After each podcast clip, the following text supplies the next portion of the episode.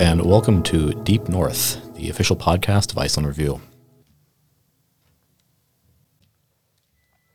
In the wake of the COVID 19 pandemic, governments throughout the world, Iceland included, flooded the market with easy credit to avoid a recession. This sharp increase in short term liquidity, however, inevitably led to high rates of inflation, the effects of which we are still coping with. One of the ways in which these forces have been most keenly felt are in mortgage payments. We're here today to talk with staff writer Ragnar Thomas about some key features of indexed and non indexed loans in Iceland. So, Ragnar, um, what's going on with mortgages in Iceland? Hi, Eric. Um, so, before we go any further, let's um, briefly rewind back to the uh, beginning of the pandemic. Um, as you can remember, in January, February, warning signs were aloft. The COVID pandemic was approaching. Um, economists in Iceland were expecting exports to decrease by as much as a third. Fewer tourists were arriving, and uh, the central bank in Iceland, like other central banks around the world, responds by lowering the interest rate, um, which essentially makes it cheaper for individuals and companies to borrow money. And key interest rates in Iceland actually go as low as 0.75% in November of 2020. And so the question is, Eric, what do you do when um, there are social restrictions, incentives against traveling abroad, you're stuck at home, you're working from home? Any ideas? Well, you know, maybe I either uh, take up baking sourdough bread, uh, or maybe I think about homeownership. Exactly, um, and and most people tended to lean toward the latter. latter option.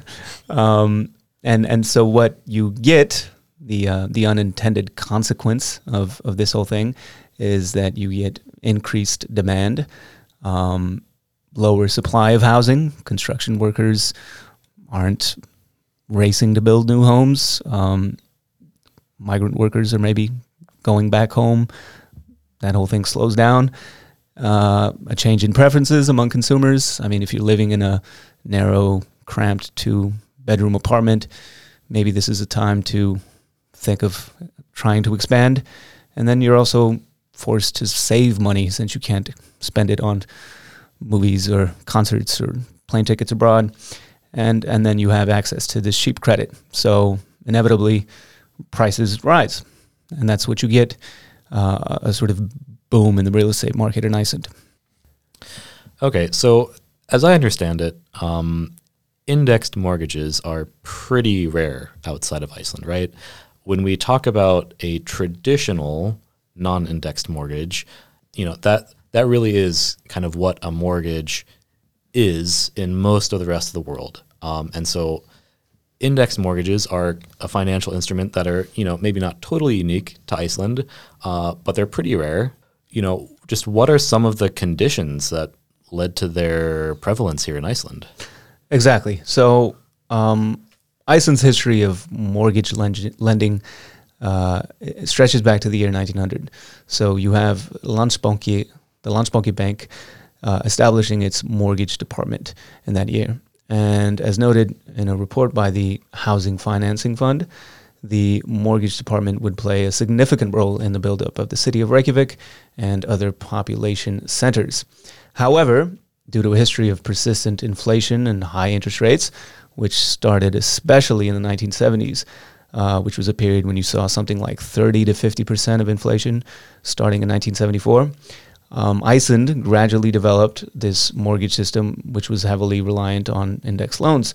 And so, during these inflation heavy years, the general rise in prices would gradually eat up the loans, which would encourage irresponsible spending while also contributing to an unstable economy. And so index loans were this way of regulating the market that also improved public access to mortgages um, because banks considered them a, better investment. And so, as a product, you essentially have these two different types of mortgages in Iceland index loans, non index loans, and then uh, there's a hybrid of these two that are also available to the public. Okay, so let me get this straight you know, maybe it's in the 70s and I buy a home. So I make my down payment. uh, I kind of get locked into a certain monthly payment.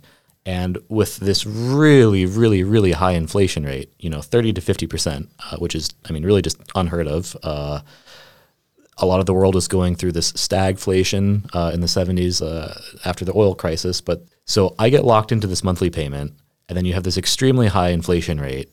And so, actually, over time, in theory, my wage is going up a lot and prices are going up a lot. And so, actually, my mortgage is really diminishing quite significantly.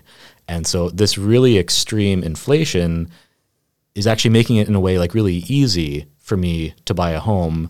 And maybe there are a lot of people investing in real estate that are maybe not always doing it the most responsibly. And maybe this is kind of sort of driving a cycle of irresponsible investment. Is, is that is that kind of what was happening? Yeah, and I guess more importantly, it's de-incentivizing financial institutions from lending money because if if inflation is eating up the loan, why would you lend anyone any kind of money if you're not guarded against that inflation? And especially if key interest rates rise, then financial institutions and commercial banks would actually be incentivized with depositing their reserves with the central bank and earning a, a, an interest on that deposit as opposed to lending it out at a lower rate. So maybe you can tell me about these mortgages. So we have the indexed mortgages, the non-indexed mortgages, and then from what I understand, there's also a kind of third hybrid uh, that kind of uses features of both. Uh, but you know, for the sake of simplicity, we can just talk about the two: indexed and non-indexed. Right. So let's begin with index loans. Um, they're pegged to an index. That's where the name comes from. And in this instance, it's the consumer price index. So, um, Statistics Iceland, which is uh, an institute institution here in Iceland, which um, is tasked with measuring various key indicators within the economy, measures and calculates and publishes the consumer price index on a monthly basis. And the fluctuations of the consumer price index is factored directly into the lender's mortgage payments. So I think the draw of index mortgages, generally speaking, is that they offer lower initial payments, making it easier for buyers to qualify a loan, for a loan and um, to purchase more expensive property. However, as the uh, increase in the consumer price index is added to every payment remaining on the index loan, the principal may actually begin to rise despite uh, the lender making monthly payments. So, yeah, so. Yeah, yeah. so if I understand it correctly, um, traditionally home ownership is talked about as a really, really good investment because one of the things that home ownership does is that ideally it can insulate you from inflation to some extent. So, you know, maybe uh, I buy a home, I make my down payment, uh, and I kind of lock myself into, you know, my, my monthly payments. Uh, and in a traditional mortgage, um, even though the in- interest rate might be fluctuating, um, in theory, because my monthly payment stays the same, it actually that staying the same actually goes down over time as inflation drives drives up my wage. So maybe a good metaphor for thinking about this is like a treadmill. So with a non-indexed traditional mortgage, uh, I kind of get on the treadmill and it stays the same speed. But as I kind of get faster, as I get stronger, it's less difficult for me to keep up with the treadmill. Uh, with the indexed, with the inflation index treadmill, that treadmill keeps on going faster. So in a way, you have like no choice but to keep up with the treadmill. Is that kind of like the right way of thinking about it? Yeah, I mean, I guess you could simplify it even more than that. Like, I mean, you could take out your savings from the bank in cash form and stick them underneath your pillow, but uh, with inflation, uh, that total amount of savings is going to dwindle over time. That's just the nature of money. But if you invest in real estate, then um, you can be relatively certain that the price and the value of the home, the real estate that you've invested in, will rise with inflation, which is another way of saying that purchasing real estate is a good way of insulating yourself against inflation in some sense. Um, but I think when you when you're talking about these two different loans, um, the important thing is to note that the index loan is a way of insulating yourself against sort of immediate um, an immediate rise in interest rates. So you could take out a loan for 30 million krona, and even if the inflation rate shoots up by five or six percent, as we've seen here in Iceland, the monthly payments are not going to increase. What is going to increase is the principal, however.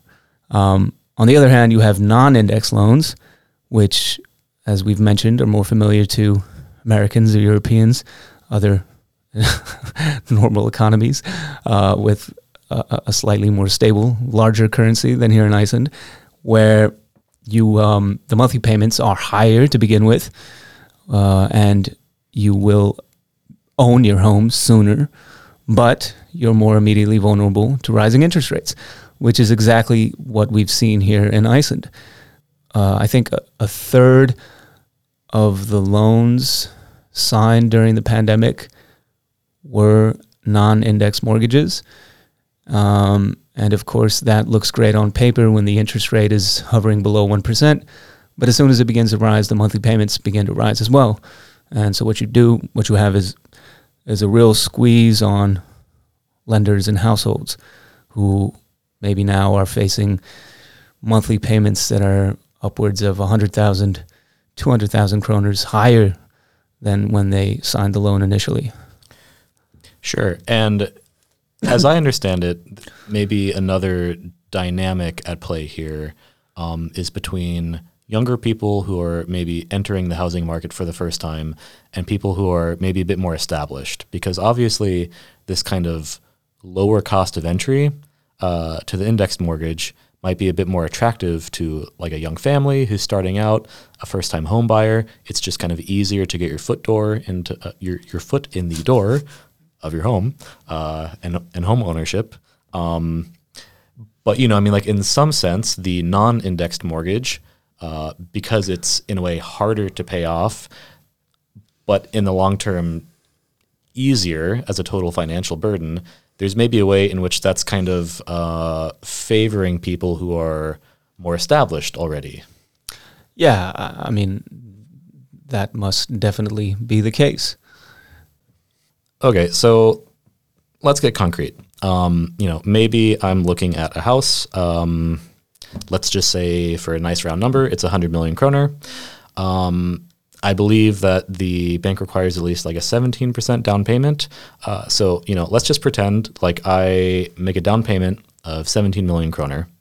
Uh, the bank loans me 83 million kroner to buy my house. Then what? Like, w- what are my payments going to look like with an indexed loan and a non indexed loan? Right. So, if you sign an index loan, secure a loan, a mortgage for 83 million kronas, your monthly payments will be somewhere around 335,000 krona a month. But so that's like pretty reasonable, actually. Pretty reasonable, I mean, given the size of the a hundred million kroner home. given the size of the loan, that sounds pretty reasonable.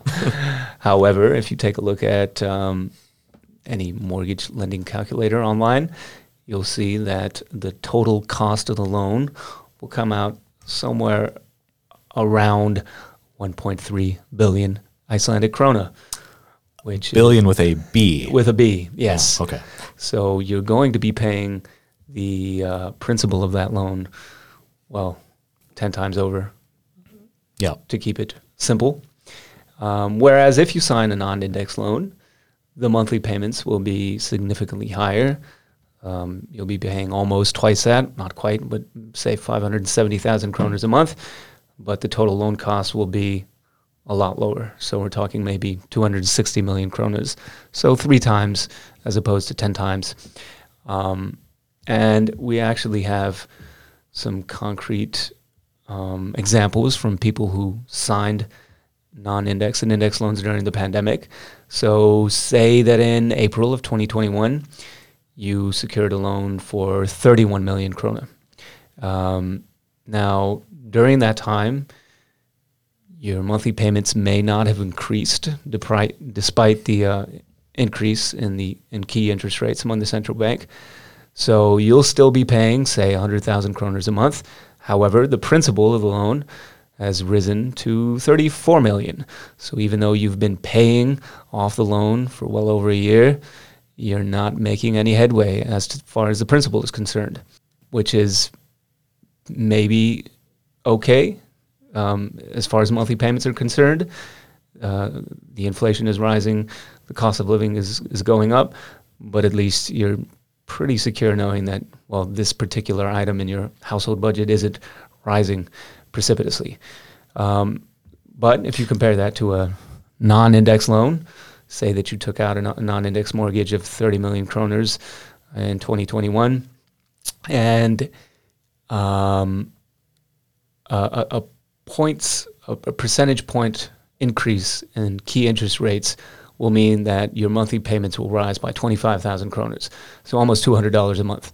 And given that we've seen the key interest rate rise from 0.75% to where it is now, 6%, um, you could just do quick math on that to figure that, well, if you have a 30 million crown loan that you signed last year, you're going to be paying at least 125,000, 150,000 more today than you were last year. Right. If the size of your loan was 50 or 60 million, it's almost twice that, which is easy to see how households who maybe were on a tight budget before that are, are struggling now. Yeah, you know, it might be like a really simple image, but I guess the first thing that I kind of think of, um, you know, sometimes you see people talking about how it's more expensive to be poor, and you know, obviously, you don't have to be poor uh, to, you know, want to own a home. Um, but you know, like like a, like a common example that like a lot of people talk about is just like a good pair of shoes, right? Because like a good pair of shoes is like a higher initial investment, a, a higher initial investment. You know, maybe you want to get something like handmade, like made out of leather, but you know, like that pair of shoes is just going to be a lot more money up front. Um, but ultimately, that pair of shoes might last you like 10, 15 years if it's a really good pair of shoes. Um, you know, but what if you just don't have the upfront money for the really good pair of shoes? Well, you know, like you get a worse pair and it's cheaper to kind of like get the pair of shoes, but in the long run, maybe it's actually not as good an investment. Um, and you know, like like that's definitely kind of simplifying all of these things a lot because like there's so much more going on. But you know, to kind of also just uh, yeah to I mean, ground it a little bit, I feel like that's like a good image, maybe. Exactly. I mean, that's why. Uh, Warren Buffett doesn't pay insurance on any of his real estate because why would he? if there's a fire, he'll just buy another house. There's no need to sure load yourself with the premiums. So it's maybe not the most cheerful picture that's being painted here. Um, you know, I mean, I just remember uh, like a month or two ago, just seeing all these headlines about you know people's mortgage payments, you know, basically just going up like one, two hundred thousand practically overnight. Um, you know, maybe you can just briefly say like how are people dealing with this? How is this affecting people? And what's being done? Yeah, so the central bank issued a memorandum in November in which they sort of provided an overview of the state of mortgages in Iceland. And um, according to the memo, mortgages had increased an average of maybe 13 to 14,000 kroners a month um, from say, I think it was beginning of 2020 until August of this year, which doesn't sound like a lot, but the um, the point is is that this is an average and it varies wildly between the kind of mortgage that an individual signed. So as we've seen from the media, um, a lot of people who sign non-index loans are struggling with higher payments, and there's been reports that some people have been refinancing, moving towards index loans, and index loans are becoming more popular again, which is problematic um, for one reason, as economists have pointed out, and has been uh, one of the reasons that they've wanted to ban index mortgages is because index mortgages are immediately impervious to the central bank raising key interest rates. Right, because when so when the central bank kind of sees a lot of inflation and the economy kind of overheating, like the fire hose that they have is raising interest rates. Right. Right. So those raising interest so those rising interest rates are what has been affecting the non-index loans. Exactly. And that's been pushing people into the indexed loans, which then we have this kind of like virtuous cycle, I guess. but yeah, I mean, so where the- you know, uh, no. in, in very basic terms, if if if the central bank is is um, raising interest rates, it's to slow down demand, to bring down prices. And if you're raising interest rates, trying to slow down demand, um, that's highly functional. If someone has a non-index mortgage and their monthly payments are rising, you'll necessarily have to spend less money on other goods and services. However, if you're locked into an indexed loan and the monthly payments aren't rising as a result of key interest rates rising, then maybe you have less of an incentive to not go out and buy all the things that you do. And that keeps up demand. Companies, producers of goods and services can continue to raise prices. Sure. Makes sense. Um, You know, I've also seen maybe some suggestions that indexed loans ought to be phased out. Do you have any updates on that? Uh, as far as I know, there is no committee in Parliament, no bill in the works for banning index loans, but I guess we'll have to wait and see. Um, obviously, this has been a pretty extreme. Um, these have been pretty extreme times for index mortgages with the interest rate rising so precipitously. So maybe um, over the coming months, we see some movement in that department. And Reykjavik in general is maybe notorious as not the most affordable city. Um, affordable housing has been a problem in Reykjavik for a long time. Is there anything being done about that?